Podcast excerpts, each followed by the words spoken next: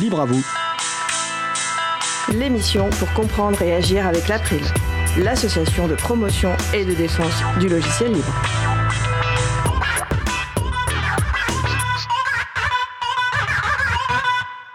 Bonjour à toutes, bonjour à tous. Les plateformes participatives libres, et en particulier Decidim et Agora.asso, ce sera le sujet principal de l'émission du jour. Avec également au programme la plateforme de pétition mise en place récemment par le Sénat, et aussi en début d'émission, la licence informatique de Paris 8 qui ne sera pas ouverte l'an prochain. Nous allons parler de tout ça dans l'émission du jour. Vous êtes sur la radio Cause Commune 93.1 en Ile-de-France et sur le site causecommune.fm partout dans le monde. Soyez le bienvenu pour cette nouvelle édition de Libre à vous, l'émission pour comprendre et agir avec l'April, l'association de promotion et de défense du logiciel libre. Je suis le Frédéric Couchet, le délégué général de l'April. Le site web de l'association, c'est april.org. Vous y trouvez d'ores et déjà une page avec les références qui seront normalement citées dans le cadre de l'émission. Et nous mettrons à jour évidemment cette page après l'émission en fonction des discussions. Nous sommes mardi 11 février 2020. Nous sommes en direct, mais vous écoutez peut-être une rediffusion ou un podcast. Si vous souhaitez réagir pendant l'émission, n'hésitez pas à nous rejoindre sur le salon web de l'émission. Vous allez sur le site de la radio, causecommune.fm, vous cliquez sur le bouton chat et vous nous rejoignez sur le salon Libre à vous. Nous vous souhaitons une excellente écoute.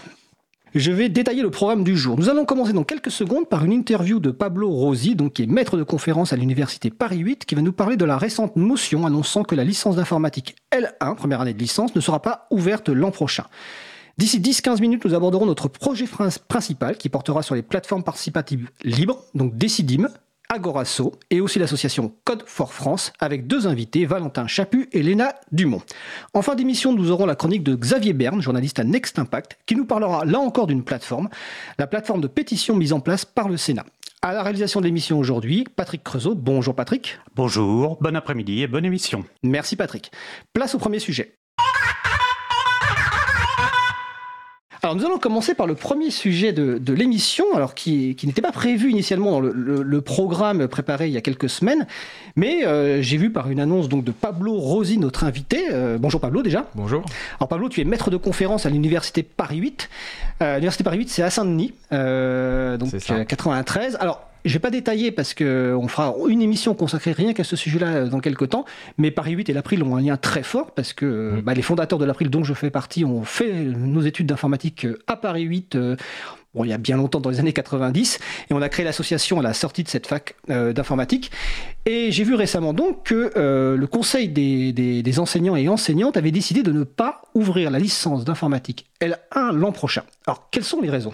Alors en fait, la situation est compliquée depuis assez longtemps. Nos tutelles, donc la présidence de Paris 8 et le rectorat de Créteil, sont au courant tout à fait de la situation. On manque de bras côté enseignant. On a un effectif étudiant qui est trop lourd pour ce qu'on est capable d'assumer en termes de moyens humains et puis tout simplement des salles informatiques. C'est combien d'étudiants en licence ? En L1, on a environ 140 inscrites pour une capacité d'accueil théorique, c'est pas ce qu'on est capable d'accueillir physiquement, de 90 personnes.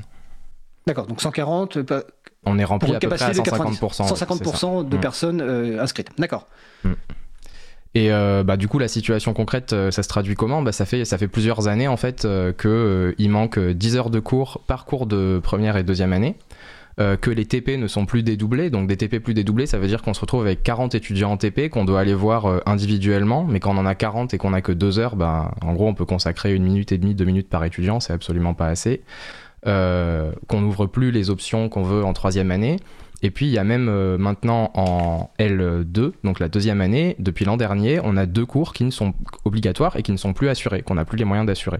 Et tout ça, c'est malgré une équipe pédagogique hyper investie qui fait énormément d'heures complémentaires. Alors quand on parle d'heures complémentaires à l'université, c'est un peu compliqué à comprendre quand on n'est pas dans ce microcosme. Alors, explique-nous. Donc en fait, une heure complémentaire, c'est ce qu'on appelle des heures de service équivalent TD. Une heure, ça correspond, c'est ce qui est considéré comme 4 heures de travail. C'est payé moins que le SMIC horaire brut, ces heures de vacation à l'université. Et donc, par exemple, moi l'an dernier, avec la situation que je vous ai décrite, donc c'est pas pour compenser ça, c'est malgré cette situation, j'ai fait 186 heures complémentaires, ça correspond à peu près à 5 mois de travail supplémentaire. Du coup. Ouais. D'accord, gros charge de travail supplémentaire. Ouais, et je suis pas le seul dans cette situation, hein, mes collègues on fait en moyenne une centaine d'heures complémentaires. Et malgré ça, on est dans la situation que je vous ai décrite. Donc c'est absolument plus tenable. Et donc pour sauver notre formation... Cette situation, elle dure depuis combien de temps en fait, cette situation ? C'est récent ou ancien ? alors que ça aille pas super bien, c'est pas récent, mais ça empire largement là depuis quelques années avec le gel des postes. Donc en gros depuis les réformes type donc la loi responsabilité. Est-ce que tu peux expliquer ce que c'est qu'un gel de poste? Alors un gel de poste, c'est le vocabulaire disons de l'administration pour expliquer que un départ à la retraite par exemple ne sera pas remplacé. Voilà, donc c'est le support de poste existe, il a un numéro mais il n'est plus pourvu. Voilà, c'est ça. Donc c'est ce qu'on appelle un poste gelé au sens où théoriquement il pourrait être dégelé, mais pour l'instant ça s'est pas trop vu. Et donc bah, typiquement avec les départs à la retraite ou d'autres types de départs, par exemple de collègues qui sont recrutés ailleurs, une promotion ou quelque chose comme ça, bah, en fait comme ces postes-là sont pas remplacés, on se retrouve avec des enseignants de moins en moins nombreux, avec toujours le même nombre d'étudiants et du coup on n'y arrive plus quoi. Alors je pense que cette décision prise a dû être une décision difficile. Dans quelles conditions a été prise? Est-ce que c'est l'unanimité? Est-ce qu'il y a eu beaucoup de discussions? Et qu'est-ce que vous espérez concrètement avec cette décision? Parce que c'est une décision très forte. Hein. Alors oui, c'est oui, extrêmement, extrêmement difficile à prendre comme décision. On ne s'aborde pas son outil de travail. Il y a le truc, ce pourquoi on donne énormément de sa vie, et ce pourquoi on se lève le matin, et ce dans quoi on s'investit à ce point-là. On n'a pas envie de faire ça en fait. Cette décision elle a été prise donc par le collectif des enseignants et enseignantes de la licence informatique à l'unanimité des présents ce jour-là, qui représentait une large majorité absolue des personnes qui sont membres de ce collectif, donc qui sont en fait tous les enseignants et enseignantes du département informatique, y compris les chargés de cours externes, les étudiants et étudiantes, tuteurs et tutrices, avec une pondération des voix en fonction du nombre de cours en gros qu'on donne dans la licence. D'accord. En préparant l'émission, tu m'as parlé d'un sigle que je ne connaissais pas, LPPR, Loi de programmation pluriannuelle de la recherche. Ouais. D'abord, en quelques mots, qu'est-ce que c'est? Et est-ce que ça va aggraver la situation? Est-ce que ça va corriger la situation? Alors, ça va certainement pas la corriger. Donc, la loi de programmation pluriannuelle de la recherche, c'est une loi qui est donc pas encore... Alors, il y a eu des fuites un petit peu, mais elle est pas encore publique. En revanche, il y a 3 rapports qui ont été faits par 3 groupes de travail... qui donne en gros le contenu et le corps et les orientations que va prendre cette loi. Et le principe, c'est d'aller toujours vers, dans la continuité logique des lois qui sont appliquées depuis 15 ans dans l'enseignement supérieur à la recherche, d'aller toujours vers plus de privatisation et de managérialisation, si on peut dire, de la recherche. Donc perdre de l'indépendance, perdre des crédits récurrents de financement qui nous permettent une indépendance et une recherche fondamentale de fond, et essayer toujours de devoir aller... chercher de l'argent auprès de l'industrie qui en fait est pas de l'argent industriel, qui est de l'argent public qui est donné à l'industrie pour qu'elle dirige la recherche au travers de dispositifs comme le crédit impôt recherche ou des choses comme ça. D'accord. Alors je rappelle que vous pouvez intervenir sur le salon web, et il y a Pitrouille sur le salon web qui dit « Waouh, il faut être sur quelle planète ces dernières semaines pour pas avoir entendu parler de la LPPR ?» Je suppose quand même que je suis pas tout à fait le seul à ne pas avoir entendu parler exactement de ce sigle-là, même si je vois bien de quoi ça il est question. Donc en tout cas, si vous avez des questions pour Pablo ou des réactions, n'hésitez pas. Est-ce que vous êtes soutenu par la direction de l'Université Paris 8? Comment la direction de l'Université Paris 8 accueille cette décision? C'est un petit peu compliqué et je pense pas que ce soit opportun de trop en parler maintenant publiquement. Je suis désolé. Ok. Et au niveau du ministère, est-ce que vous avez eu des échos ou Alors au niveau du ministère, non, pas encore. En revanche, il se trouve que par un hasard de calendrier, le lendemain du jour où on a réussi à réunir le collectif des enseignants et enseignantes de licence informatique, il y avait le CNESER, alors qui est le Conseil national de l'enseignement supérieur de la recherche, mais il y a un autre E quelque part, je sais pas. Enfin, en gros, c'est une instance du ministère qui n'a qu'un pouvoir consultatif, puisqu'il y a des élus, mais qui, du coup, pour nous soutenir, a produit une motion de soutien à notre action et qui a décidé de ne pas valider toutes les demandes de renouvellement de maquettes des diplômes de Paris 8 pour la rentrée 2020. D'accord. Est-ce que cette décision est définitive ? Est-ce que vous pouvez revenir sur cette décision? Et si elle est définitive, quid de la suite, en fait, des années suivantes?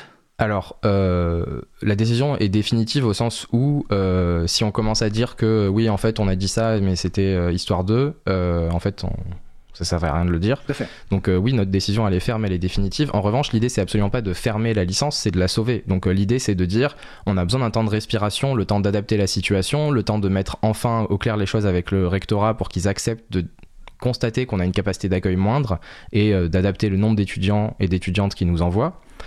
par la plateforme Parcoursup. Et l'idée donc ce serait de fermer la L1 l'an prochain, potentiellement la L2 l'année d'après, puis la L3, mais c'est tout. Et ensuite d'avoir réglé les choses et de faire en sorte que les choses se passent mieux. Peut-être qu'on ait recruté à nouveau quelques enseignants ou enseignantes. On dégèle les postes donc. Voilà, des dégels de postes, ça serait quand même la moindre des choses vu la situation. Faut quand même savoir que c'est une licence qui est extrêmement demandée, hein. Sur Parcoursup, l'an dernier, on avait 2400 demandes pour les 90 places. Donc, 2400 pour 90 places. Ouais, voilà. Ouais, donc, et on a un taux d'acceptation, du coup, on a dû, pour descendre dans la file d'attente de Parcoursup, on est descendu jusqu'à un peu plus de 400. C'est en Ile-de-France la licence d'informatique, ou peut-être la deuxième, je dis ça juste pour être sûr de ne pas dire de bêtises, mais en fait je crois que c'est la licence d'informatique la plus en tension, et le rectorat est bien au courant de ça, ils le savent donc... D'accord. Avant de te laisser la parole pour peut-être une dernière intervention, Pitrouille sur le salon web nous précise donc que le CNESER, c'est Conseil National de l'Enseignement Supérieur et de la Recherche, donc je le remercie merci. Pour cette précision. Donc c'était le E qui manquait. Voilà. Est-ce que tu souhaites ajouter quelque chose, ou comment on peut vous aider ou se tenir informé des suites de cette mobilisation? Essentiellement pour l'instant, il y a nous on va essayer de communiquer un petit peu comme on peut, mais il y a le blog Academia, donc qui est sur academia.hypothèse.org, je crois qu'hypothèse est au pluriel, qui suit en fait cette histoire d'assez près. C'est un blog en fait qui de manière générale suit l'actualité de l'enseignement supérieur et de la recherche assez bien donc... D'accord, et sur le site il y a le texte de la motion notamment, ouais. Et les références sont sur le site de l'April, april.org. Effectivement c'est hypothèse avec un S, Étienne Gonnu sur le salon web nous le précise. Merci Étienne. Donc comme je disais, on fera une émission spéciale, un sujet long sur l'informatique, l'enseignement de l'informatique, la place du logiciel libre à l'université Paris 8, parce que étant ancien étudiant, je suis de Paris 8, moi j'ai passé plusieurs années vraiment merveilleuses, avec une équipe enseignante, j'en parlais juste avant l'antenne, où on passait des nuits, parce qu'il faut savoir qu'à l'époque, ce qu'on appelle le bocal, c'est-à-dire le centre informatique était ouvert jour et nuit, et il y avait souvent des enseignants qui étaient avec nous, et ça nous permettait de progresser, puis d'échanger en dehors des cours. Donc vraiment une super licence, et donc on en parlera dans un sujet long avec Pablo, et sans doute une enseignante qui aujourd'hui est à Paris 8 et qui a fait les études en même temps que moi, donc ça me fera très plaisir de la revoir. Donc sans doute au premier semestre 2020. Est-ce que tu souhaites ajouter quelque chose ? Écoute, non, pas spécialement. Ok. Alors, c'était Pablo Rauzy, donc maître de conférence à l'Université Paris 8. Merci Pablo, je te souhaite tout de même une bonne journée. Merci. On va faire donc une pause musicale. Nous allons écouter Fan Service par Anoushira. On se retrouve juste après. Belle journée à l'écoute de Cause Commune, la voix des possibles. Cause Commune.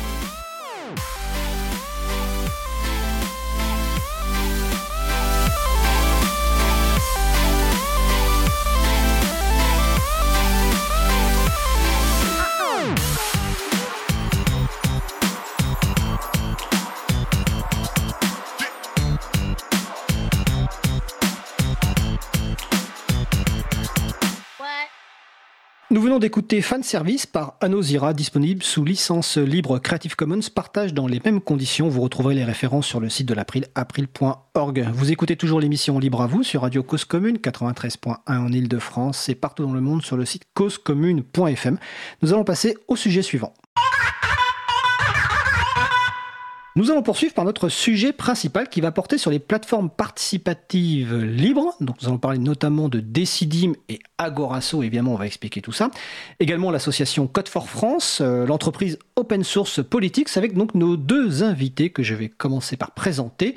Tout d'abord Léna Dumont, chargée de communication d'Open Source Politics. Bonjour Léna. Bonjour. Valentin Chaput, cofondateur de Code for France et d'Open Source Politics. Bonjour Valentin. Bonjour.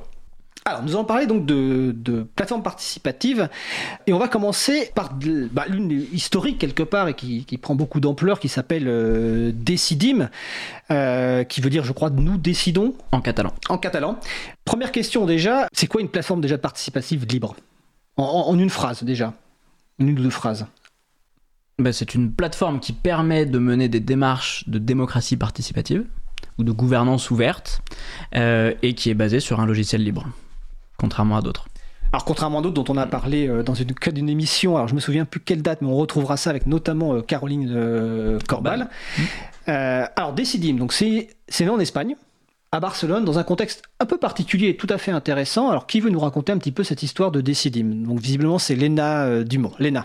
C'est moi. Oui, en fait, c'est né à Barcelone, Decidim. Donc, c'est un investissement public pour un logiciel libre. Et l'objectif de ce logiciel, c'était de mettre en place un plan d'action municipal co-construit ou co-écrit avec les citoyens de Barcelone. C'est un logiciel qui aujourd'hui peut être utilisé à d'autres échelles. Il a été utilisé pour une ville, mais il peut être utilisé pour des associations dans le cadre d'une organisation interne ou d'une gouvernance interne.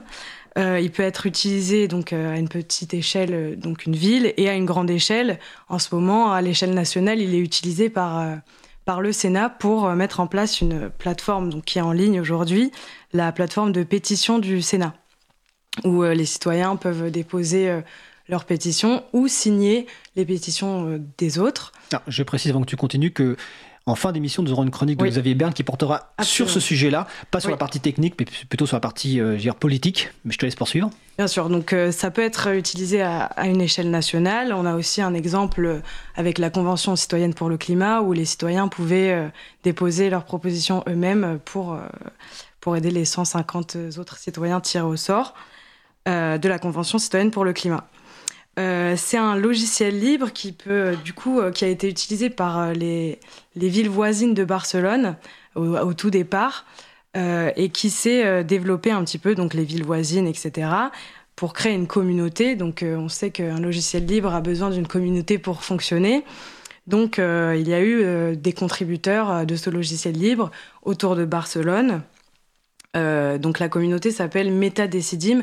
Et chaque contributeur vient discuter. Donc, il y a une progression du logiciel, en fait. Chacun apporte un peu sa pierre à l'édifice et développe surtout des nouvelles fonctionnalités qui peuvent être utilisées par d'autres utilisateurs de Decidim.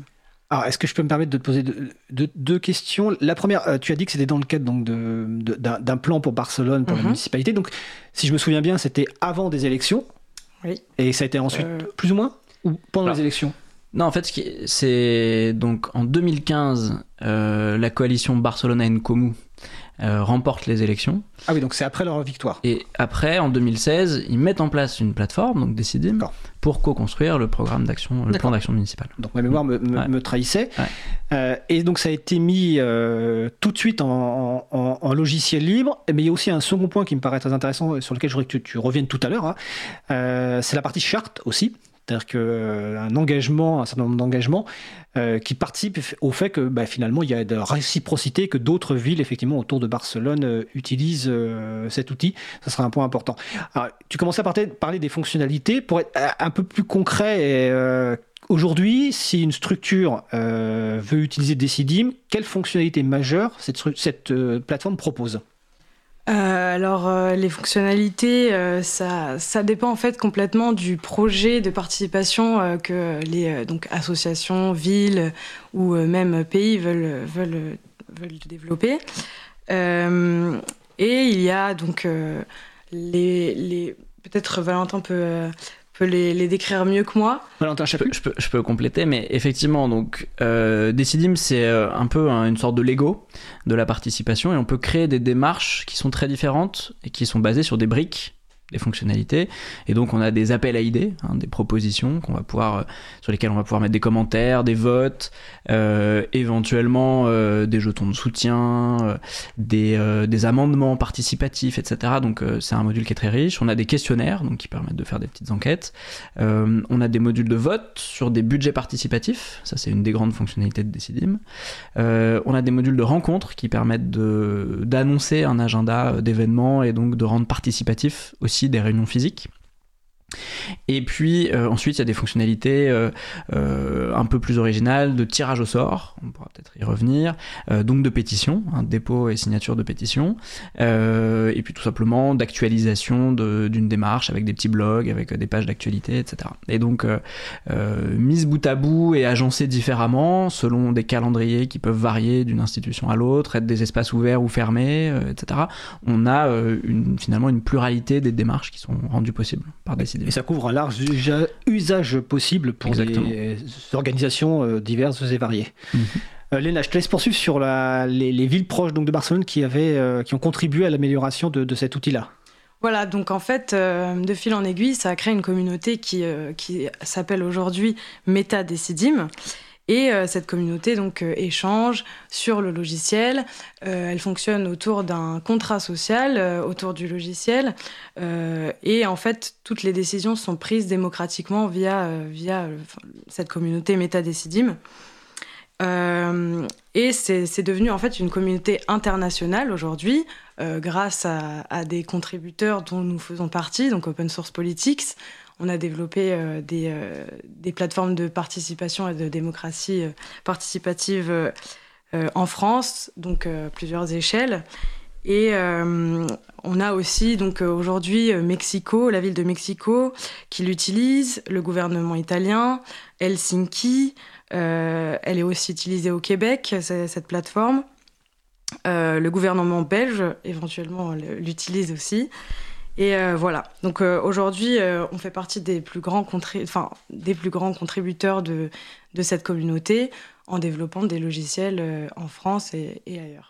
Alors, on va y revenir sur cette partie contribution et aussi le modèle économique parce que c'est assez intéressant et ce sera l'occasion d'expliquer quel rôle joue Open Source Politics. D'ailleurs, j'aurais peut-être une question sur le nom que vous avez choisi pour cette structure, mais on va revenir sur la charte parce que c'est... alors, on va le rappeler, donc, premier point, c'est un logiciel libre, donc c'est une licence particulière qui s'appelle l'Afero General Public License, mais ce qui est en plus et ce qui paraît intéressant dans cette démarche-là, c'est la charte.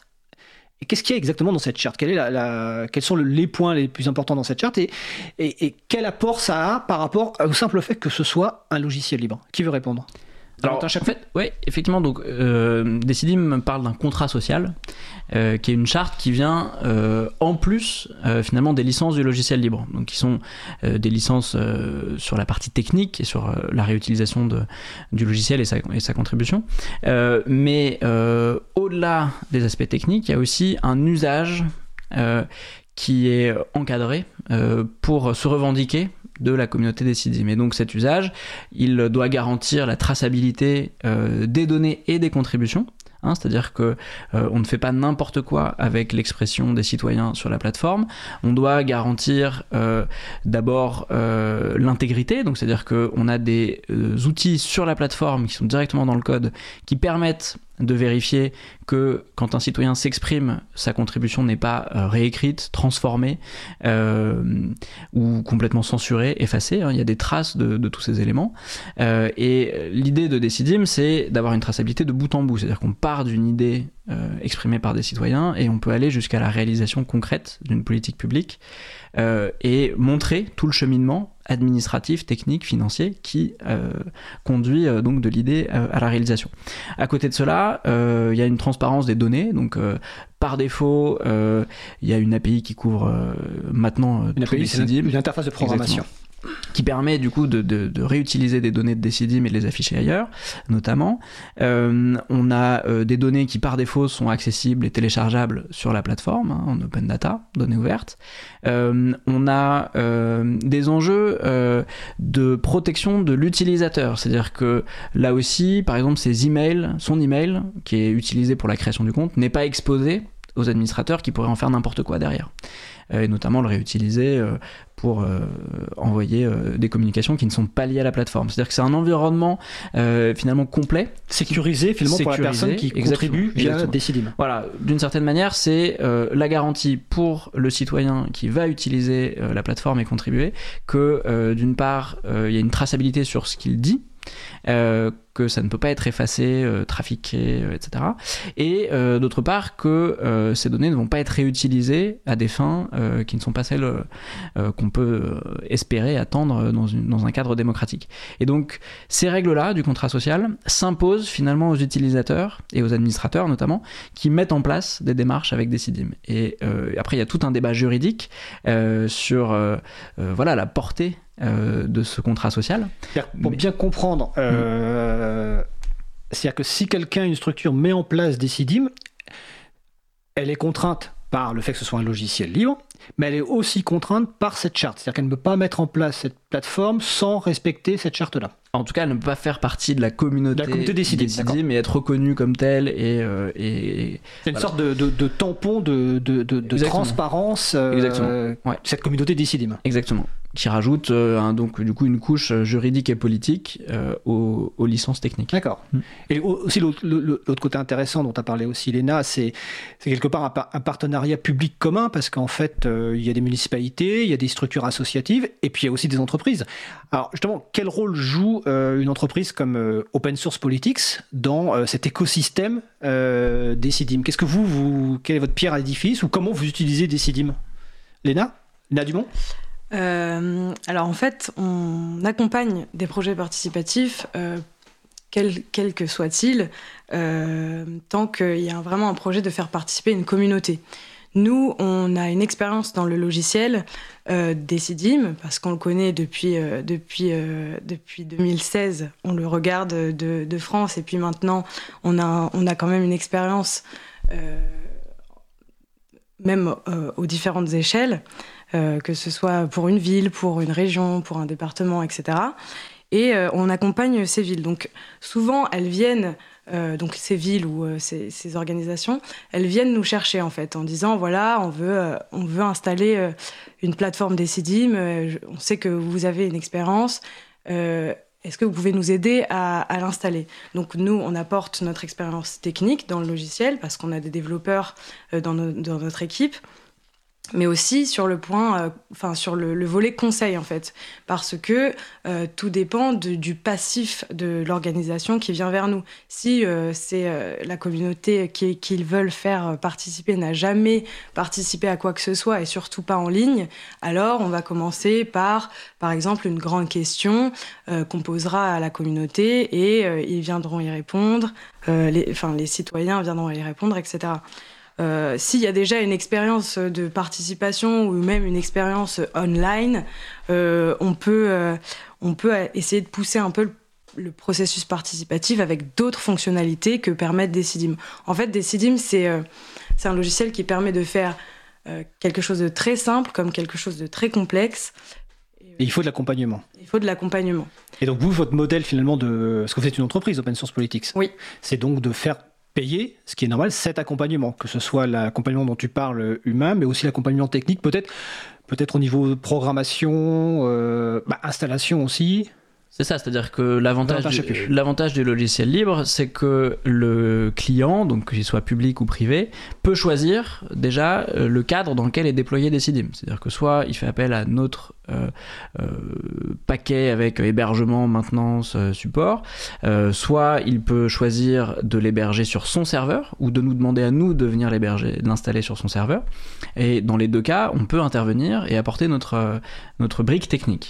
Et puis à côté de cela, en réalité, la participation, nous, notre expérience depuis maintenant quand même quelques années, c'est que ça ne s'improvise pas.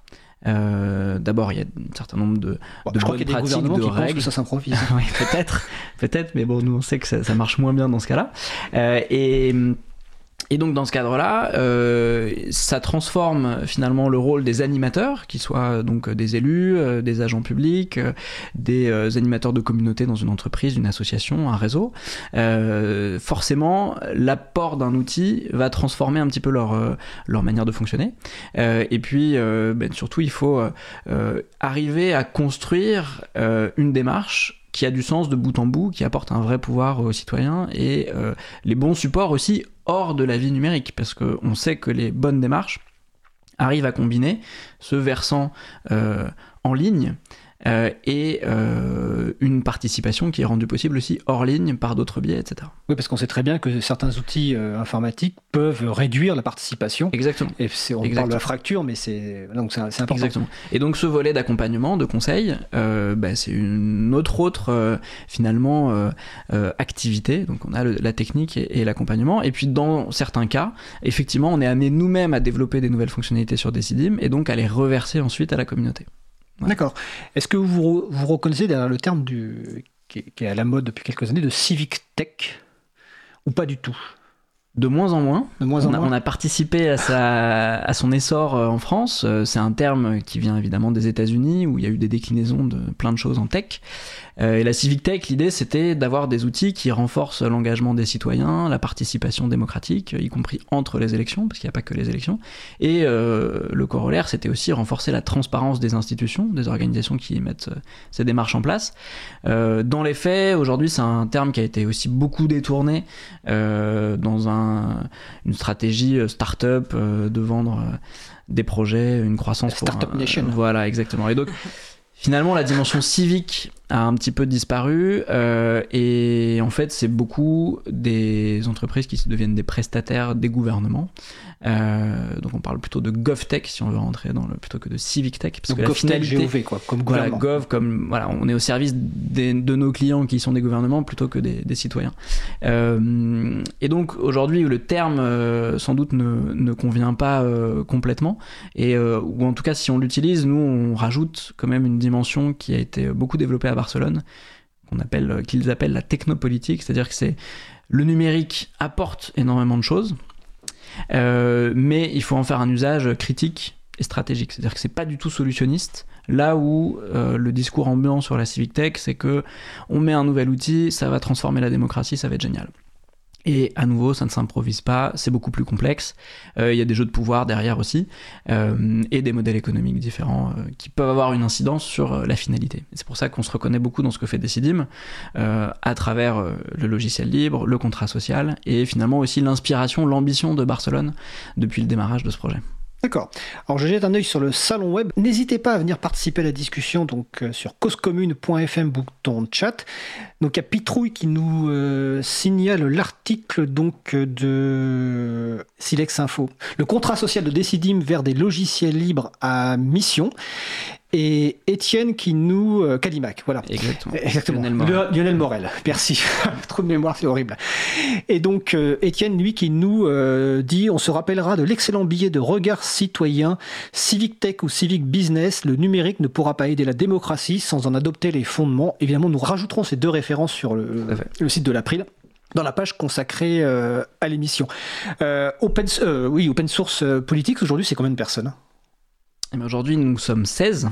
D'accord, donc c'est une entreprise qui a bien grossi. Voilà, c'est une entreprise qui a bien grossi et une preuve qu'on peut faire du logiciel libre, on peut contribuer à un bien commun et avoir une entreprise florissante dans ce domaine-là. Tout à fait. En fait, ce qu'on observe, c'est que depuis quelques années, de toute façon, il y a une demande forte qui vient des institutions, de plus en plus des organisations, parce que en réalité, ces outils permettent quand même de prendre des décisions de manière élargie, en s'affranchissant un petit peu des contraintes d'espace et de temps qui sont forcément auxquelles on est forcément confronté quand on essaye d'avoir une démocratie un peu plus participative, un peu plus dynamique, voire un peu plus directe. Donc ces outils apportent quelque chose.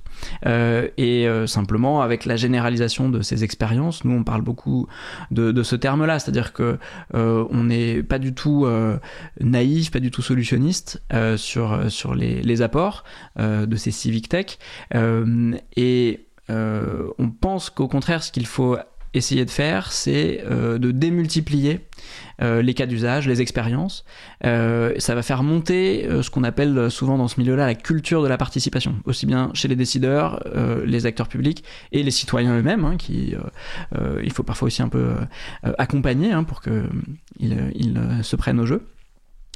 Et du coup, le développement de cette expérience généralisée implique que des acteurs émergent pour avoir ce rôle d'accompagnement technique ou conseil.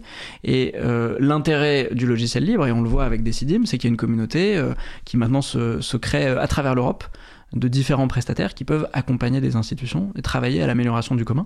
Et on espère d'ailleurs qu'en France, on ne sera pas les seuls à se saisir de ces outils. Exactement. Alors c'est très bien parce que tu fais la transition avec le sujet suivant qui va être justement en fait le projet que vous portez ou la plateforme que vous portez actuellement qui s'appelle... Donc, on va préciser quand même que le site web de Decidim, si vous voulez des informations, c'est decidim.org, sur lequel il y a beaucoup de liens, et on mettra évidemment les références sur le site de l'April et sur le site de la radio. Donc vous proposez, enfin vous avez mis à disposition, et c'est initialement d'ailleurs Caroline Corbal donc, qui était intervenue. Alors je vais préciser que Caroline Corbal donc, qui était intervenue dans l'émission du 26 mars 2019 justement sur les civic tech. On avait parlé de l'importance des logiciels libres, la transparence, et on avait beaucoup parlé d'une plateforme privatrice à l'époque, mais que je ne reciterai pas parce qu'on en a suffisamment parlé, voire trop parlé. Donc n'hésitez pas à écouter ce podcast. Et donc Caroline m'a récemment contacté en me disant écoute Fred, Code for France vient d'ouvrir Agora.asso, une plateforme donc justement mise à disposition des associations pour justement découvrir et tester Decidim. Pourquoi vous avez ouvert cette plateforme et dans quelles conditions vous avez ouvert cette plateforme? Léna, Valentin, qui veut répondre? Léna Dumont. Oui, comme tu l'as dit, en fait, on accompagne le projet de Code for France avec le soutien de la mairie de Paris pour que les associations de Paris puissent découvrir le logiciel Decidim et l'utiliser dans le cadre soit de leur projet interne ou de gouvernance interne, soit l'utiliser avec des personnes externes pour prendre des décisions, etc. C'est vraiment une mise à disposition gratuite des associations de Decidim pour qu'ils l'expérimentent et qui découvrent aussi toutes les fonctionnalités de ce logiciel, et il y en a beaucoup, et qu'ils fassent en fait à leur sauce la participation telle qu'ils le désirent. Alors quand tu dis avec l'aide de la mairie de Paris, donc c'est la mairie de Paris a fait une subvention ou vous accompagne dans le projet ? D'accord. Le soutien financier de la mairie de Paris. D'accord. Pour les associations parisiennes. Donc la plateforme est réservée uniquement aux associations parisiennes ou c'est ouvert à toute association ? En réalité, c'est ouvert à toute association. C'était principalement ciblé à la base sur les associations parisiennes, mais la mairie de Paris n'avait pas d'inconvénient évidemment à ce que ça serve à toute association. L'idée effectivement, c'est que pour des associations, ça peut être plus compliqué d'avoir un accompagnement qu'il soit technique ou conseil, et donc à travers l'activité de Code for France il y a cette mise à disposition d'une plateforme et donc d'un espace sur cette plateforme pour expérimenter avant de voir si il faut aller plus loin ou tout simplement pour répondre à des besoins ponctuels d'une association. Voilà. D'accord. On va faire une pause musicale et après on va rentrer un peu plus en détail sur justement Agora.asso et puis aussi Code for France, donc on va citer mais qu'on n'a pas encore présenté. Alors le choix musical, la pause musicale a été choisie par mes invités et j'en les en remercie. Alors on va écouter Conjugation par Uncle Milk. On se retrouve juste après. Belle journée à l'écoute de Cause Commune. Cause Commune 93.1.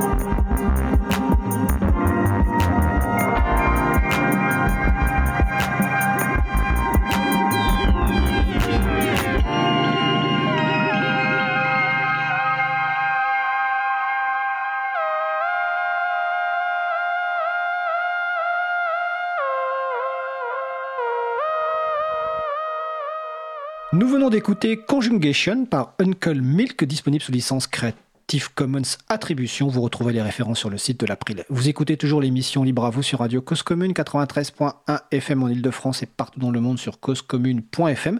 Avec nos invités, nous parlons des plateformes participatives libres. Nous allons donc continuer. Donc, nous sommes toujours avec Léna Dumont et Valentin Chaput.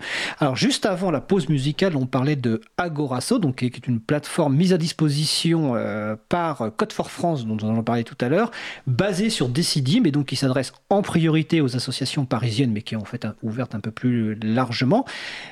Alors, est-ce que toute association, quelle que soit sa taille, sa structure, ses besoins, peut utiliser et tester Agora.asso, et quel est quelque part le coût d'entrée? Valentin Chaput ou Léna? Excusez-moi, Léna Dumont. Non, il n'y a pas de coût d'entrée, justement. C'est un peu ça qui est mis en avant. Et surtout, toutes les associations qui le désirent peuvent en bénéficier. Donc, c'est une plateforme Decidim qui est totalement mise à leur disposition et gratuitement. Oui, c'est un plus pour chaque association voulant tester en fait, la participation en ligne. Sachant que parfois une association a du mal à s'organiser du simple fait que tous les adhérents ou tous les contributeurs de l'association ne sont pas disponibles au même moment ou n'habitent juste pas au même endroit. Donc c'est une façon de s'organiser. Decidim permet de mieux s'organiser, de mieux connecter les personnes sur un même espace. Et donc le site, alors je vais le citer parce que je ne l'ai pas cité pour le moment, c'est agorasso.codefor.fr. On mettra évidemment les références sur le site de l'April et sur le site de la radio. Et donc il y a un accompagnement qui est fait, parce que comme tout à l'heure dans la première partie, Valentin Chaput expliquait l'importance de l'accompagnement dans les outils de participation, à la fois pour la prise en main de la partie technique, mais aussi pour l'accompagnement des gens qui ne sont pas forcément habitués de ces outils-là. Donc Code for France, alors déjà, explique-nous, Valentin, ce qu'est Code for France, déjà, première question. Alors Code for France, c'est un réseau de personnes, je pense qu'aujourd'hui il y a 150-200 personnes qui sont en tout cas inscrites sur l'espace de discussion, qui en fait remonte à déjà quelques années, mais il a connu plusieurs itérations, je peux y revenir dans un instant, dont la finalité finalement, alors le slogan c'est un peu de mettre la technologie au service de l'intérêt général. Derrière ça, ce qu'on entend c'est justement retrouver un petit peu la sève initiale de la Civic Tech, c'est-à-dire mener des programmes de mise à disposition de logiciels, de plaidoyer pour la transparence électorale, politique, démocratique, et accueillir finalement des projets qui réfléchissent à ces enjeux de débat démocratique ou aussi de transparence. On a un très beau projet en ce moment, par exemple, qui vise à rendre lisible, accessible, consultable, la base de toutes les données des entreprises, donc les données financières des entreprises. Il y a des données qui sont ouvertes, mais il faut des interfaces aussi pour les rendre accessibles. Donc c'est un collectif, Code for France, c'est un collectif, voilà, qui réunit finalement énormément d'acteurs autour de projets qui sont acceptés et un petit peu incubés, accompagnés. L'objectif étant donc de mettre à disposition notamment quelques outils techniques qui sont mutualisés, donc il y a un chat, il y a un site, il y a à travers Agora.asso une plateforme Decidim qui est librement utilisable, etc. Et l'idée c'est qu'on se réunit donc à peu près 2 fois par mois. C'est un peu une porte ouverte à personnes qui ont envie de rejoindre un projet, de s'engager avec ou sans compétences informatiques d'ailleurs. Et puis par moment des actions de plaidoyer, des événements qui sont organisés un peu plus gros. On essaie de participer, par exemple au mois de mai prochain, il y a la nuit du code citoyen, qui est un événement qui a 3-4 ans maintenant, et dont on est partenaire aussi depuis la création. On essaye d'apporter des projets sur des hackathons, ou d'en mentorer d'autres, ou voilà, tout simplement. Un hackathon. C'est un marathon de hackers, donc c'est d'ailleurs l'activité première de ce réseau Code for France, c'est-à-dire qu'il y a quelques années, il existait sous un autre nom qui s'appelait Open Democracy Now, et qui réunissait à intervalles réguliers une cinquantaine, une centaine de personnes qui venaient sur un week-end participer à un projet informatique de transparence, d'engagement des citoyens, etc. Donc on a accompagné à l'époque des projets comme la primaire, comme Ma Voix, qui ont vraiment été des expériences politiques propres.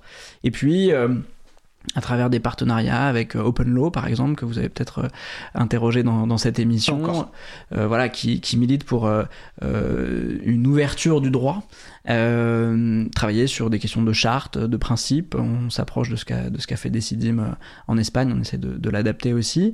Et l'idée de ce collectif, c'est, sur un temps bénévole, d'essayer d'aider ce type de démarche, d'être le plus inclusif possible et de mener un plaidoyer, des recherches et d'organiser des événements pour permettre à chacun d'accéder à ces technologies et surtout là aussi de mettre un peu d'humain derrière, d'accompagnement pour voilà. Donc on a un certain nombre de projets qui ont été accompagnés, labellisés par Code for France.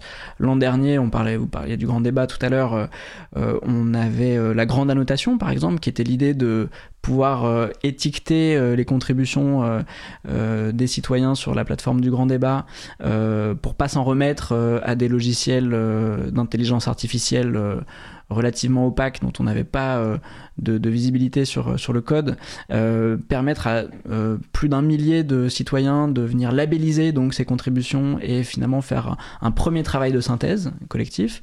Il y a comme ça différents projets qui sont accompagnés, qui peuvent être ponctuels ou qui peuvent être sur un temps plus long, auquel on apporte un peu de temps, un peu de bonne volonté, un peu d'énergie et tout simplement un moment convivial pour régulièrement travailler dessus, nourrir, etc. Donc de cette base de hackathon, en fait, on a gardé un peu cette logique de récurrence et de mise en commun des compétences, toujours bénévoles, mais au service du coup de gens qui souhaitent mener un projet ou voilà, d'accord, tester des solutions. Avant de revenir à Agora.asso, tu parles donc de rencontres régulières, donc c'est des rencontres à Paris ? C'est des rencontres à Paris. Par des rencontres physiques. Oui, les rencontres à Paris, physiques sont beaucoup à Paris. Elles ont lieu pour la plupart au Liberté Living Lab, qui est un bâtiment qui se trouve dans le 2e arrondissement, donc c'est assez central, c'est assez pratique pour les Parisiens, ou les Franciliens en général. L'idée, c'est que c'est un bâtiment qui accueille un certain nombre d'initiatives, d'institutions publiques, mais aussi donc, de jeunes entreprises, qui essayent de contribuer par la technologie à résoudre des défis politiques, sociaux, de santé, environnementaux. Donc on a accès à ce bâtiment pour se réunir régulièrement. Alors c'est toujours un enjeu, hein, depuis le départ, évidemment, on aimerait bien pouvoir aller hors de Paris. Pour des raisons de ressources, de moyens, y compris de ressources humaines, on n'a pas forcément la possibilité de le faire. Il est généralement possible de rejoindre via de la visio nos événements, mais c'est aussi pour ça qu'on est partenaire, on essaye d'être partenaire d'autres démarches. Les rencontres... D'autres villes. Exactement, les rencontres de la citoyenneté numérique à Poitiers chaque année, la nuit du code citoyen dont je parlais qui a été lancée par les Bricodeurs à Lyon, donc un collectif aussi à Lyon, et qui aujourd'hui s'organise dans une dizaine de villes francophones. Il y a un certain nombre comme ça de démarches dont on est partenaire pour essayer de faire en sorte tout simplement qu'il y ait ailleurs qu'à Paris évidemment la même énergie et la même capacité à contribuer. D'accord. De toute façon, je suppose qu'on peut vous contacter par courrier électronique ou chat. Tout à fait, il y a un chat qu'on peut rejoindre depuis donc le site codefor.fr. Codefor.fr. Voilà, on peut rejoindre le chat et là il y a par projet un fil de discussion et puis l'annonce des différents événements. Voilà. D'accord. Présentation très claire donc de Code for France. Donc Code for France propose Agora.asso, donc on va revenir à Agora.asso. Et supposons que je sois une association. Bon, j'ai vu qu'il y a une quinzaine d'associations qui sont référencées sur le site, dont une, le nom m'a fait très plaisir en tant qu'ancien joueur de handball, et c'est Roulette Handball. Je trouve que le nom est absolument génial et puis la description de l'association est très intéressante. Comment concrètement une nouvelle association peut se créer un espace ? Est-ce qu'elle doit le faire tout seul ? C'est-à-dire, est-ce que se créer un compte et elle un petit peu se débrouille ? Ou est-ce que d'abord il y a une prise de contact, un échange pour expliquer un petit peu le fonctionnement de la plateforme ? Léna Dumont, comment ça se passe concrètement ? Alors sur la page d'accueil de Agora.asso, c'est assez clair en fait, vous contactez un membre de Code for France qui va vous accompagner complètement dans votre démarche de participation et va vous aider à mettre en place tout ce qu'il faut pour faire la participation de votre association. Donc vous envoyez un message et on vous accompagne dans l'administration en fait de la plateforme Decidim. Donc comment installer et quoi installer, parce que tout dépend des besoins et de l'association aussi. Donc vous envoyez un mail et le but c'est que vous ne soyez pas du tout perdu. Aussi, avant d'envoyer votre mail, si vous avez juste par curiosité envie de savoir, il y a aussi des notices qui sont disponibles directement sur la plateforme Agora.asso. On vous explique un petit peu comment se déroule l'installation et l'inscription sur la plateforme Agora.asso de votre association. Alors par exemple, il y a aujourd'hui des associations qui se sont juste inscrites et le nom de l'association apparaît sur la plateforme et n'ont pas encore démarré le processus de participation. D'accord. Il y en a d'autres qui ont entamé ce processus, donc par exemple Open Law, qui a mis... alors le projet c'est de mettre... Eux ils font des formations... c'est une association qui fait des formations et ils ont mis en place leur présentation, et le but c'est d'être collaboratif, que les gens viennent dire ce qu'ils veulent ajouter, ajouter leur contribution finalement aux présentations de Open Law. Des formations autour du droit. Oui, c'est ça. Voilà, donc en fait... Plusieurs associations sont mises, donc là on est au nombre de 15, mais ça va sûrement augmenter, et je pense qu'on va voir apparaître toutes sortes de formes de participation. Donc, comme je vous l'ai dit, ça peut être de l'organisation interne d'une association, par exemple élire le président de l'association, faire de l'écriture collaborative pour rédiger le règlement de l'association. Ça peut être simplement planifier une réunion pour l'organisation interne de l'association, mais ça peut aussi englober des personnes externes et faire participer des personnes externes à l'association, ou des adhérents, etc., ou des bénéficiaires, ou simplement des Français, enfin, ça peut être un peu tout le monde. Et là, on peut parler de rencontres, d'événements, de discussions, de votes, de tirage au sort, etc. Voilà. Donc, quand vous êtes une association et que vous voulez installer un processus participatif, le mieux, c'est de le faire par étapes, donc la plateforme le permet. Et je donne un exemple pour que ce soit plus compréhensible. Vous voulez faire un budget participatif, ça c'est l'étape 1. Les gens votent pour ce qu'ils veulent voir se mettre en place. Puis, vous mettez vous installez la fonctionnalité de suivi des projets, et là, les gens peuvent venir voir ce qui a été fait par rapport à ce qu'ils avaient voté. Et là, par exemple, on peut installer l'apparence de pourcentage, on voit ce qui a été fait, à combien de pourcents, où est-ce qu'on en est dans le projet, etc. Donc ça, c'est la fonctionnalité suivi des projets. Et voilà, on peut avec toutes les briques de Decidim, faire un projet participatif qui a un début et une fin. Et on peut commencer petit et progresser.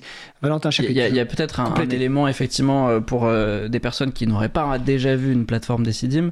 On peut préciser, pour que ça soit un petit peu plus clair, que en fait, Decidim est un générateur de démarches de participation. Donc on va avoir plusieurs espaces qui vont correspondre soit à un budget participatif, soit à un vote, soit à une démarche d'écriture collaborative d'un texte, etc. Et l'idée, c'est qu'avec Agora.asso, on partage cette plateforme et donc ces différents espaces avec d'autres associations. C'est aussi la réciprocité. On n'a pas une plateforme complètement en marque blanche, autonome de l'association, mais on vient avoir un espace. Cet espace, il peut être soit privé, et dans ce cas-là, il n'y a que des utilisateurs autorisés qui le voient et peuvent y accéder, soit c'est un espace public, et donc c'est ce qu'on voit actuellement sur la plateforme. C'est des espaces avec à chaque fois une page d'information, et puis l'administration, soit d'un module de proposition, d'une enquête, les deux, un agenda, enfin tout ce qu'on veut. Et donc, à travers Agora.asso, on a accès à un de ces espaces. Et ce que disait tout à fait justement Léna, c'est que la raison pour laquelle il faut d'abord contacter Code for France, c'est que on va donner accès à un de ces espaces à l'administrateur désigné par l'association pour mener sa démarche. Et donc, il y a toutes les notices qui sont évidemment déjà disponibles sur la plateforme, mais ce contact permet d'avoir une prise en main, finalement, et l'administrateur d'une association ne va gérer que son petit espace à côté de tous les autres. Voilà. Ce qui permet de faire cohabiter aussi les différentes démarches. Mais le mieux, ça serait effectivement pour nos auditeurs et auditrices d'aller voir Agora.asso et voir très concrètement à quoi correspondent ces différentes briques. Alors, avant de poser la question qui me venait à l'esprit justement en t'entendant parler, il y a Étienne sur le salon web qui demande que tu précises ce que c'est qu'une marche. La marque blanche. Une marque blanche, excusez-moi. Et bien donc, c'est-à-dire qu'on va avoir un certain nombre d'institutions, d'organisations qui vont souhaiter utiliser Decidim, mais ne pas du tout appeler cette plateforme Decidim, et avoir une plateforme qui est adaptée avec leurs couleurs, leur logo, leur typographie, évidemment leur contenu. Et donc ça, c'est le cas plus classique des clients par exemple d'Open Source Politics. À chaque fois on vient adapter Decidim pour que ça soit la plateforme du client, parce que en réalité c'est ce client qui engage sa démarche. Et donc dans ce cas-là, il y a toujours une mention de Decidim quelque part, mais c'est pas ça qui est mis en avant. Alors qu'effectivement sur Agora.asso, on vient partager l'espace de Code for France et à l'intérieur on a accès à ces fonctionnalités. Et par contre au sein de notre espace, les fonctionnalités sont pas limitées, donc on peut faire un tirage au sort, puis un module d'enquête de satisfaction sur la démarche par exemple. D'accord. Voilà. Tout à l'heure tu parlais d'aller voir sur le site à quoi ça ressemble. Est-ce que Decidim a un mode de démo? Comme ont certains sites ou plateformes qui, avec des champs pré-remplis, qui permet de voir à quoi ça ressemble. Et bien donc l'idée, c'est que Agora.asso fait aussi un peu office de démo, c'est-à-dire qu'il y a un des espaces sur lesquels on a une présentation des fonctionnalités assez basique. Donc il faut savoir qu'Agora.asso c'est un projet assez récent, donc on est aussi, il y a aussi un enjeu de démontrer à quoi cela correspond. Après évidemment, Open Source Politics, on a notre propre démo de Decidim qu'on peut aussi présenter. Et il faut savoir que Decidim en tant que projet international à sa propre plateforme de démonstration, et là sur cette plateforme on peut avoir librement donc ça se trouve sur notamment GitHub qui a les GitHub, identifiants. C'est une plateforme d'hébergement de sites web, de projets libres, voilà, et du coup on peut récupérer les identifiants d'administration. D'accord. Pour venir voir exactement à quoi sert Decidim, comment c'est construit côté back-office quoi. Et est-ce que cette initiative Agora.asso, donc qui est soutenue par la mairie de Paris, qui s'adresse avant tout aux associations parisiennes, est-ce qu'il y a des initiatives de même genre dans d'autres villes en France ou même en Europe, à votre connaissance? Pas à ma connaissance. Question piège. Pas à notre connaissance. Pas pour le moment. Pas avec Decidim, oui. Je crois pas. Ouais, pas pour le moment. Et en l'occurrence, c'était ce projet donc, qui a été porté par Code for France et notamment par Caroline Corbal dont on parlait tout à l'heure. Était l'un des lauréats d'un appel à projet de la mairie de Paris. Donc l'idée était de mettre à disposition cette plateforme et de regarder ce qui se passe autour. Voilà. D'accord. Et est-ce qu'il existe d'autres plateformes libres du même niveau que Decidim, voire supérieures ou pas, ou un petit peu inférieures, où vraiment Decidim s'est imposé comme la plateforme de référence par son modèle, et par le fait qu'elle soit libre, mais aussi par son modèle? À nos yeux, et on a un petit peu d'expérience dans le domaine, c'est aujourd'hui de loin la meilleure plateforme, aussi parce que c'est la plus modulable.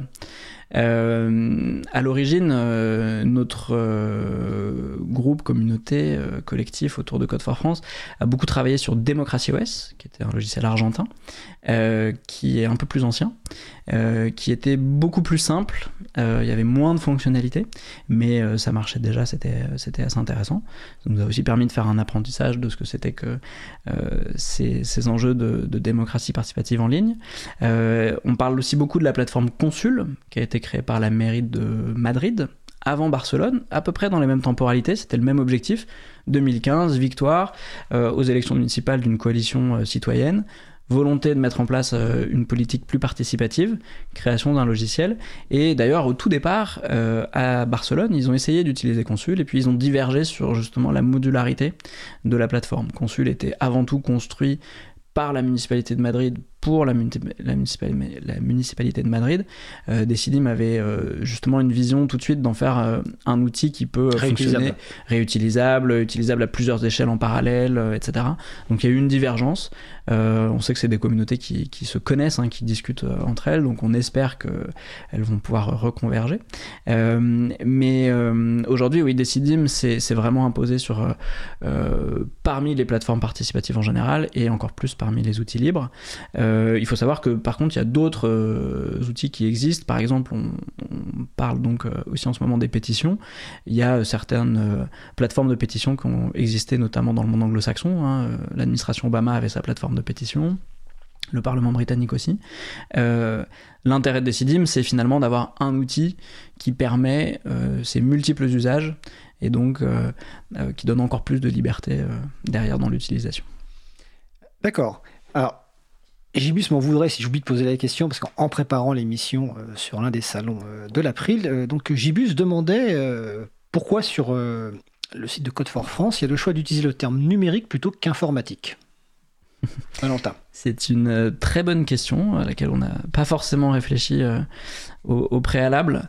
C'est amusant parce que nous, dans notre domaine, en anglais en tout cas, on parle plutôt de digital democracy, donc plutôt digital. Et justement, en France, on ne dit pas démocratie digitale, on dit démocratie numérique. Je ne sais pas pourquoi ce terme s'est imposé plus qu'informatique. J'ai l'impression que c'est un peu dans le langage courant, le mot numérique est utilisé largement, et donc il a été décliné de cette manière.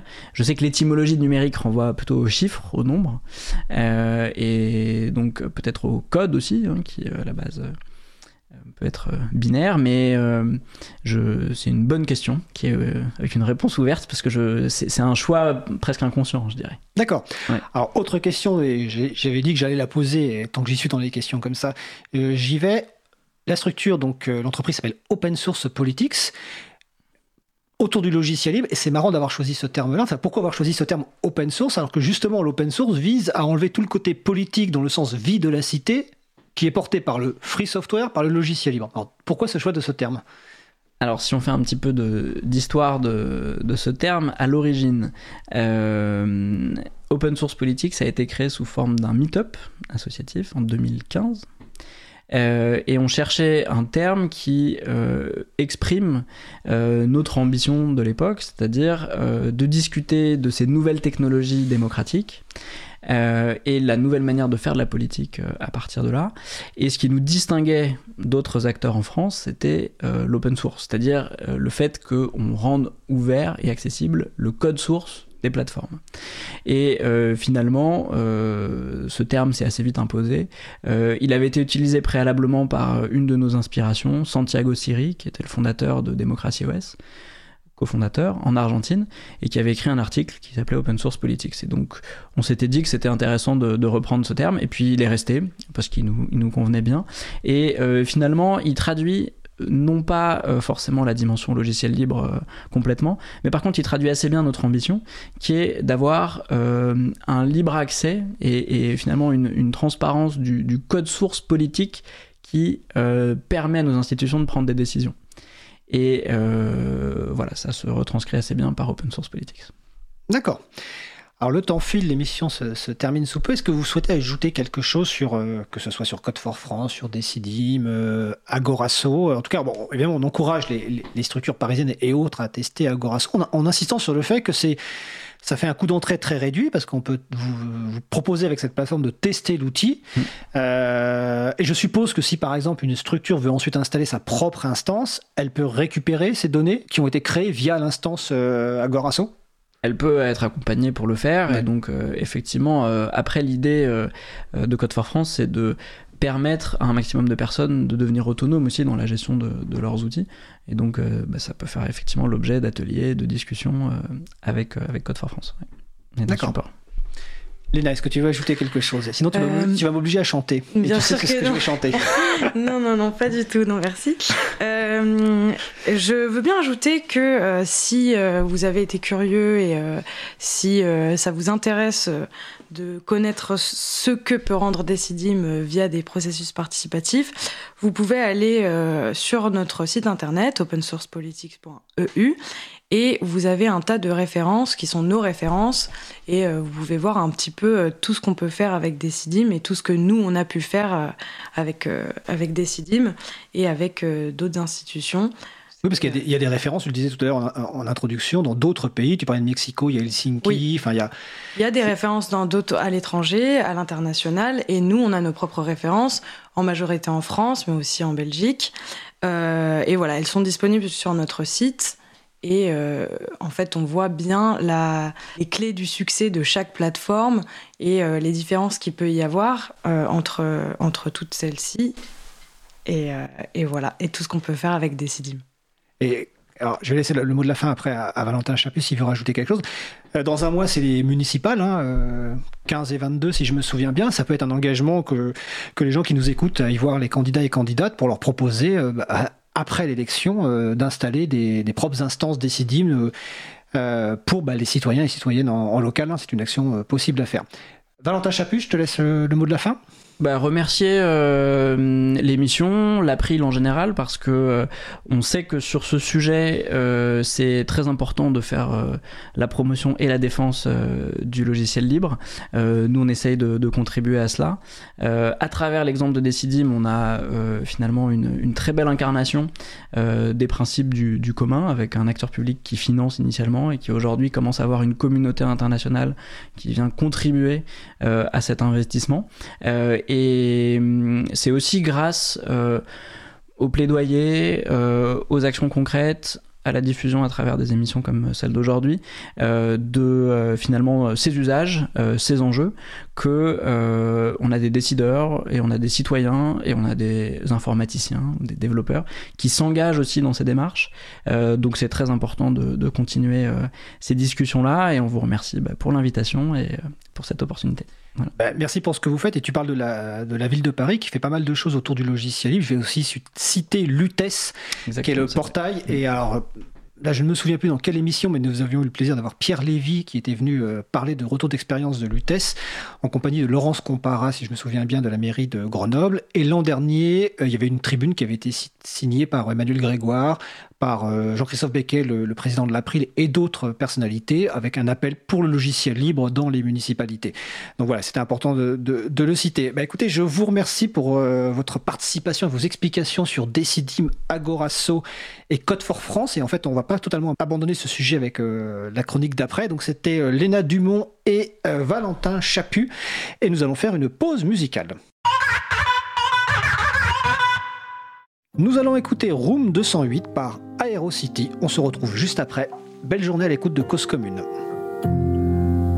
Cause Commune 93.1.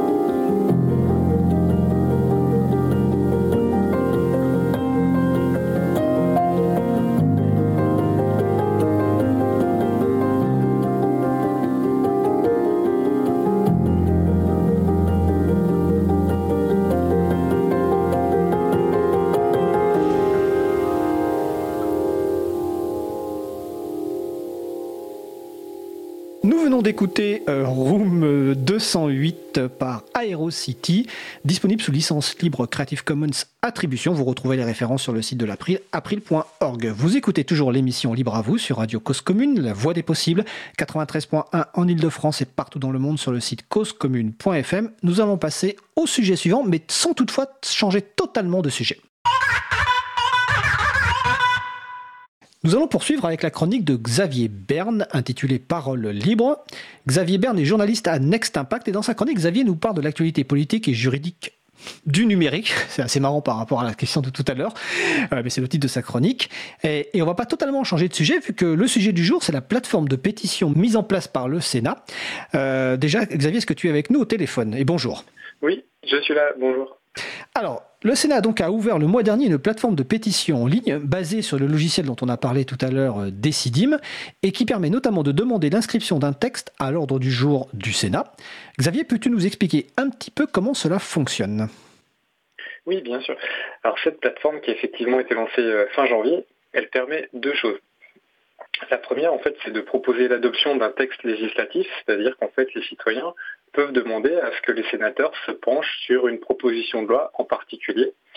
Et deuxièmement, les citoyens peuvent aussi demander la mise en place de ce qu'on appelle une mission de contrôle, afin que les sénateurs mènent différentes auditions, enquêtes, un peu comme on l'avait vu lors de l'affaire Benalla. Donc après, concrètement, pour déposer une pétition, en fait, c'est vraiment très simple pour qui a l'habitude de se servir d'un ordinateur. Faut s'identifier sur la plateforme donc, de pétition du Sénat en utilisant par contre le dispositif dit France Connect. Vous savez, ce bouton en fait, qui permet de se connecter avec son login et mot de passe qui fonctionne par exemple sur le site des impôts ou de l'assurance maladie. Alors pourquoi cette authentification via France Connect ? En fait, c'est simplement pour vérifier que l'internaute est bien de nationalité française. Et éventuellement même s'il est majeur, puisque pour déposer une pétition, il faut avoir au moins 18 ans. Voilà, donc ensuite, une fois que l'internaute a proposé une pétition, les services du Sénat effectuent un contrôle dit de recevabilité, c'est-à-dire qu'en fait les services vont regarder si le texte ne contient pas de dispositions qui pourraient être manifestement contraires à la Constitution. Voilà, c'est pour écarter tout ce qui va être de type négationnisme, incitation à la haine. Puis voilà, il y a pas mal d'autres choses qui sont interdites, comme les pétitions publicitaires, les pétitions qui pourraient porter atteinte à la présomption d'innocence, voilà, etc.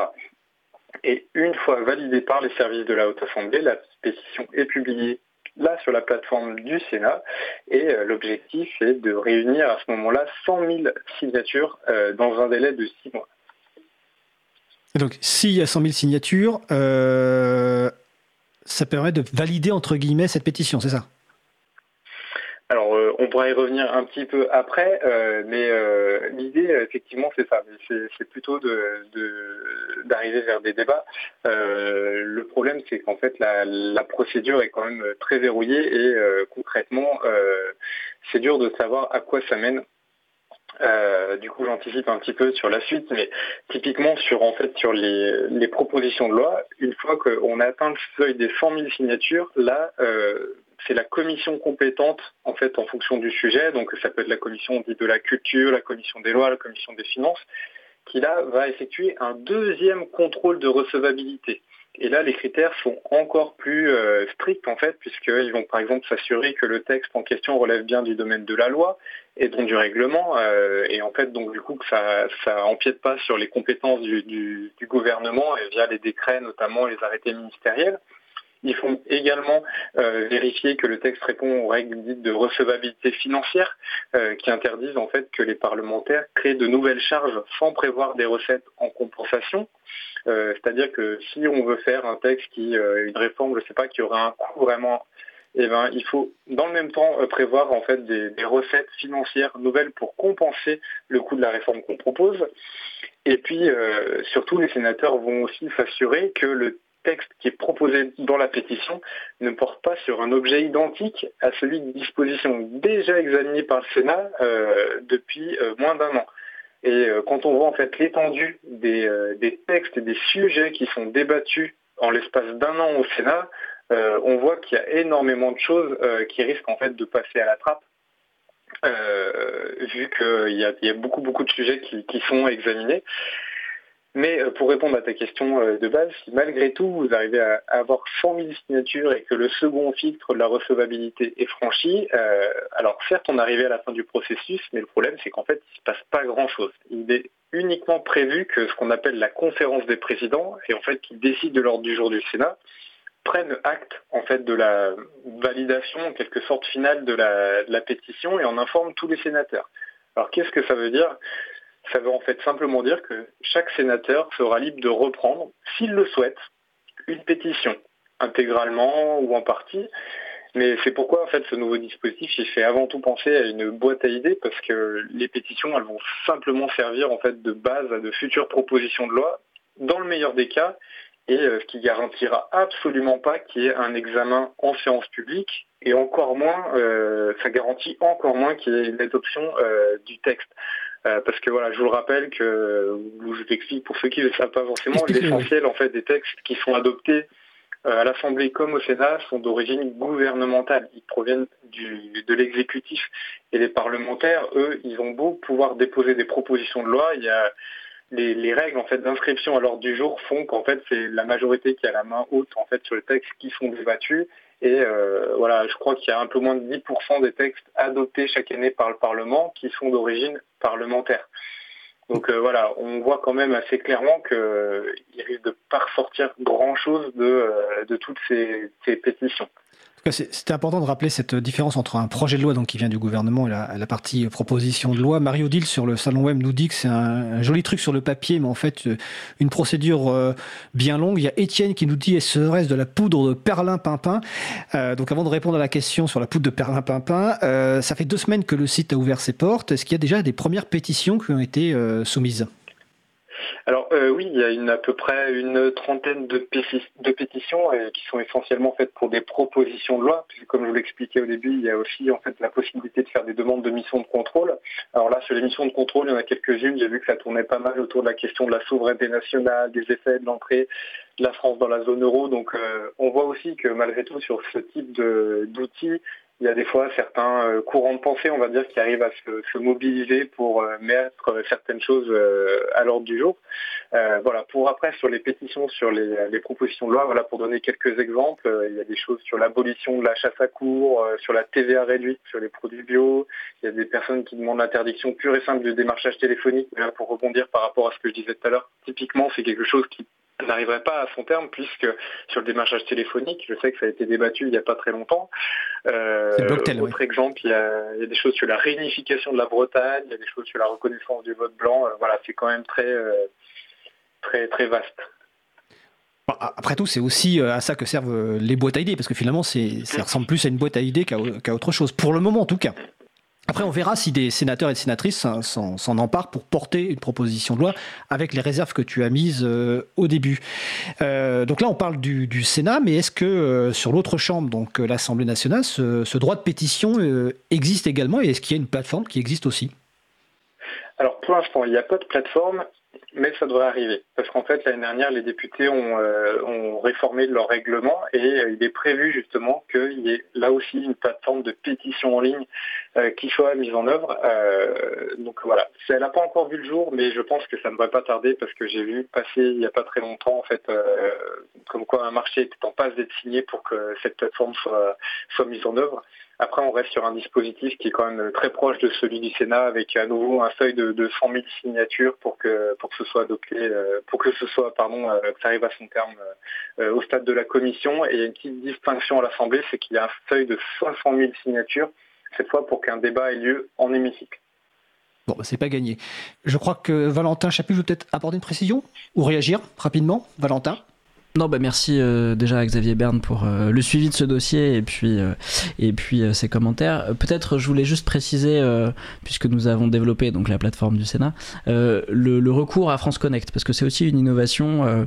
Pour la première fois, France Connect est utilisée sur ce type d'outil pour donc authentifier les auteurs des pétitions, mais aussi les signataires. Et ce qui est intéressant, c'est que le Sénat a volontairement fait le choix d'un système qui anonymise par rapport au Sénat, les signataires. C'est-à-dire que la connexion est déportée vers France Connect, qui renvoie simplement la confirmation que le signataire est bien un citoyen qui a le droit de signer une pétition, ou une citoyenne, et le Sénat ne possède pas de données sur ses signataires. Et donc ça, c'est un usage assez innovant, assez intéressant sur le plan technique. Voilà. Et puis après, c'est vrai qu'on verra ce que donne ce nouveau service. Moi, je crois assez au rapport de force qui peut s'introduire aussi si des pétitions sont d'un seul coup très populaires.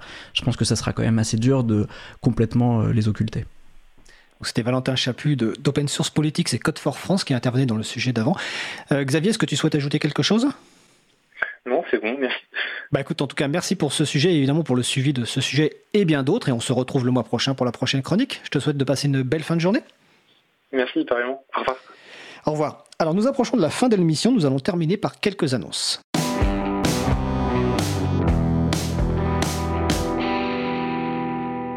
Alors, il nous reste un petit peu de temps pour des annonces, donc je vais essayer de toutes les faire pour une fois. Tout à l'heure, j'ai parlé des municipales de mars 2020. L'April a relancé sa campagne du pacte du logiciel libre, donc pour inviter les personnes candidates aux municipales à s'engager pour une informatique au service de toutes et tous, donc en signant le pacte du logiciel libre. Et cette année, nous participons aussi au pacte pour la transition, qui est un pacte plus large, qui propose 32 mesures. Donc le pacte du logiciel libre, c'est sur le site candidat.fr avec un S, ou sur le site de l'April, april.org. Et le pacte de la transition, c'est pacte-transition.org. Donc n'hésitez pas à aller vous renseigner. Aujourd'hui, en régie, nous avons le plaisir d'avoir de nouveau Patrick Creusot. T'as pas besoin de mettre ton micro, t'inquiète pas. C'est juste pour annoncer qu'en fait, nous avons mis en ligne l'interview bonus en vidéo de Patrick. Nous lui avons posé 3 questions. Donc vous pouvez la consulter sur le site de l'April, april.org. Sinon, dans les autres annonces, je regarde... Ah, si, je vais faire une petite improvisation, un petit quiz. Bientôt, il va y avoir le nouveau t-shirt de l'April qui va être un t-shirt en lien avec l'émission de radio. Dans le cadre de l'émission, tout à l'heure, j'ai menacé gentiment Léna de chanter une chanson. La première personne qui me signale, soit par courriel, soit sur un réseau social, soit sur un salon web, quelle est la référence qui se cache derrière ça, gagnera un t-shirt de l'April dédié et spécialement à la radio. C'est pas très compliqué, je vous l'assure. Donc n'hésitez pas à répondre. Sinon, je vous lance aussi une annonce importante concernant donc Chapril, le site chapril.org sur lequel nous proposons des services libres en ligne et accessibles à tout le monde. 2 nouveaux services ont été ouverts. Le premier, c'est un service de drop, de partage de fichiers. Donc c'est drop.chapril.org. Le site est basé, enfin la plateforme est basée sur le logiciel libre Firefox Sand. Et un deuxième service qui est encore plus attendu, c'est un service basé sur Nextcloud qui permet de partager des fichiers, de synchroniser des agendas, des contacts, etc. Donc le site, c'est valise.chapril.org. Ah, on me dit que le standard s'excite. Ou alors c'est peut-être moi qui m'excite, mais quand je parle de Chapril, non, c'est Étienne sur le salon web qui... En fait, Patrick en régie regarde rarement le salon web, donc je suis obligé de lui faire des signes des fois. Donc je vous invite vraiment à aller sur chapril.org, c'est 2 nouveaux services, et un grand merci à Laurent et Romain, les animateurs de ces nouveaux services. Si vous voulez participer à cette belle aventure, n'hésitez pas à contacter les personnes du Chapril. C'est une plateforme ouverte à toute personne. Et je précise que la semaine prochaine, notre sujet principal sera consacré à Nextcloud, qui est donc cette plateforme, ce logiciel libre qui permet vraiment d'offrir un certain nombre de services absolument essentiels aujourd'hui et de se débarrasser ce qu'on appelle les GAFAM, des services des GAFAM. Donc de ces géants du net qui ponctionnent nos données personnelles. Alors sinon, pour tous les autres événements, vous irez sur le site de l'agenda du libre, agendadulibre.org. Alors, notre émission se termine. Je remercie les personnes qui ont participé à l'émission. Pablo Rauzy, Léna Dumont, Valentin Chaput, Xavier Berne. Je remercie Patrick Creusot à la régie. Un grand merci également à Sylvain Wicketsman et Olivier Grieco qui vont traiter le podcast avant sa mise en ligne. Vous retrouverez sur le site de l'April, april.org, une page consacrée à l'émission avec les références. On va rajouter des références parce qu'il y a plein de nouvelles références qui ont été citées dans l'émission. Nous vous remercions d'avoir écouté l'émission. Si vous avez aimé cette émission, n'hésitez pas à en parler le plus possible. Faites aussi connaître la radio Cause Commune, la voix des possibles. La prochaine émission aura lieu en direct mardi 18 février 2020. Nous parlerons donc de Nextcloud, un logiciel libre de site d'hébergement, de partage de fichiers, d'agenda, de contacts et de bien d'autres fonctionnalités. Nous aurons 2 invités, dont une des personnes qui travaille pour Nextcloud. Nous vous souhaitons de passer une belle fin de journée. On se retrouve mardi prochain et d'ici là, portez-vous bien.